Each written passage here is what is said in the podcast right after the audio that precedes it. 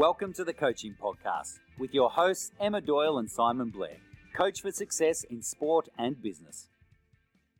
Hello and welcome to the Coaching Podcast. I'm Emma Doyle here with Alex Jago, good friend, colleague, great coach. Thank you so much for being on the show. Um, we'll get straight into it. The first question is I'm going to go pineapple on a pizza. What's your take, yes or no? I'm definitely Aussie, and I'll say yes. I think I grew up with the ham and pineapple. If I, uh, my Italian friends would probably really criticise me for that, but I'll say yes. In which case, because you answered that way, the follow up question is could you share with us a coaching moment that went really well? Yeah, I think the biggest success was I was having challenges with a player, and I think I was being a bit more, this is my philosophy, and I took a step back and went, what's going to help get the engagement of the player? And at this point in time, this player was into the, his video games, and so I created a lesson with a bit more autonomy, um, linked it back to some levels, and I actually thought it would be a little bit underneath this player, and it was probably the most engaging session. Um, we got some great outcomes, and the player really enjoyed it.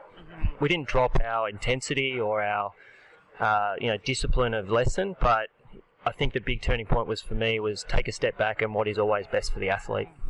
Love it. Thank you so much for that one. The second one is the sliding doors question. Yeah, I definitely think probably off court was my sliding moment and probably meeting my partner, which then gave me a better outlook on life to go, you know, work's really important and I'm a really passionate person about tennis and I'm really driven and but to drop anchor and what's really important in life and I think that is then also assisted with my philosophy philosophy from a leadership perspective and a coaching perspective to go everyone's got other stuff going on in their life.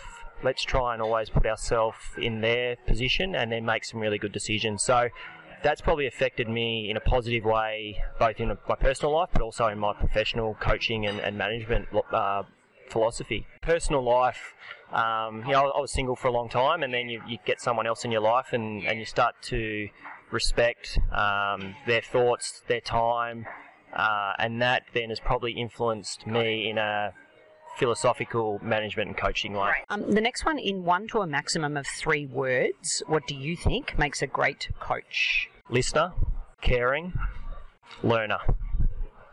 Beautiful.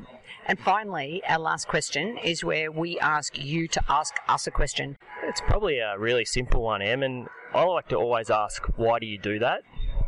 And I think that that's been the question that's always challenged me because you need to have a really concrete reason why we do things. Um, so, in simple terms, doesn't matter what sport, why do you do that? And I think that then gives me a um, really clearer understanding of, of the why.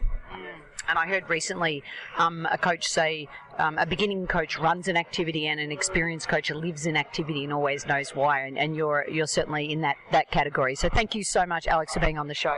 No worries, Em, anytime. The Coaching Podcast was brought to you by Emma Doyle and Simon Blair. And if you enjoyed this episode, please remember to give it a rating and a review on your podcast listening device. Thanks for listening.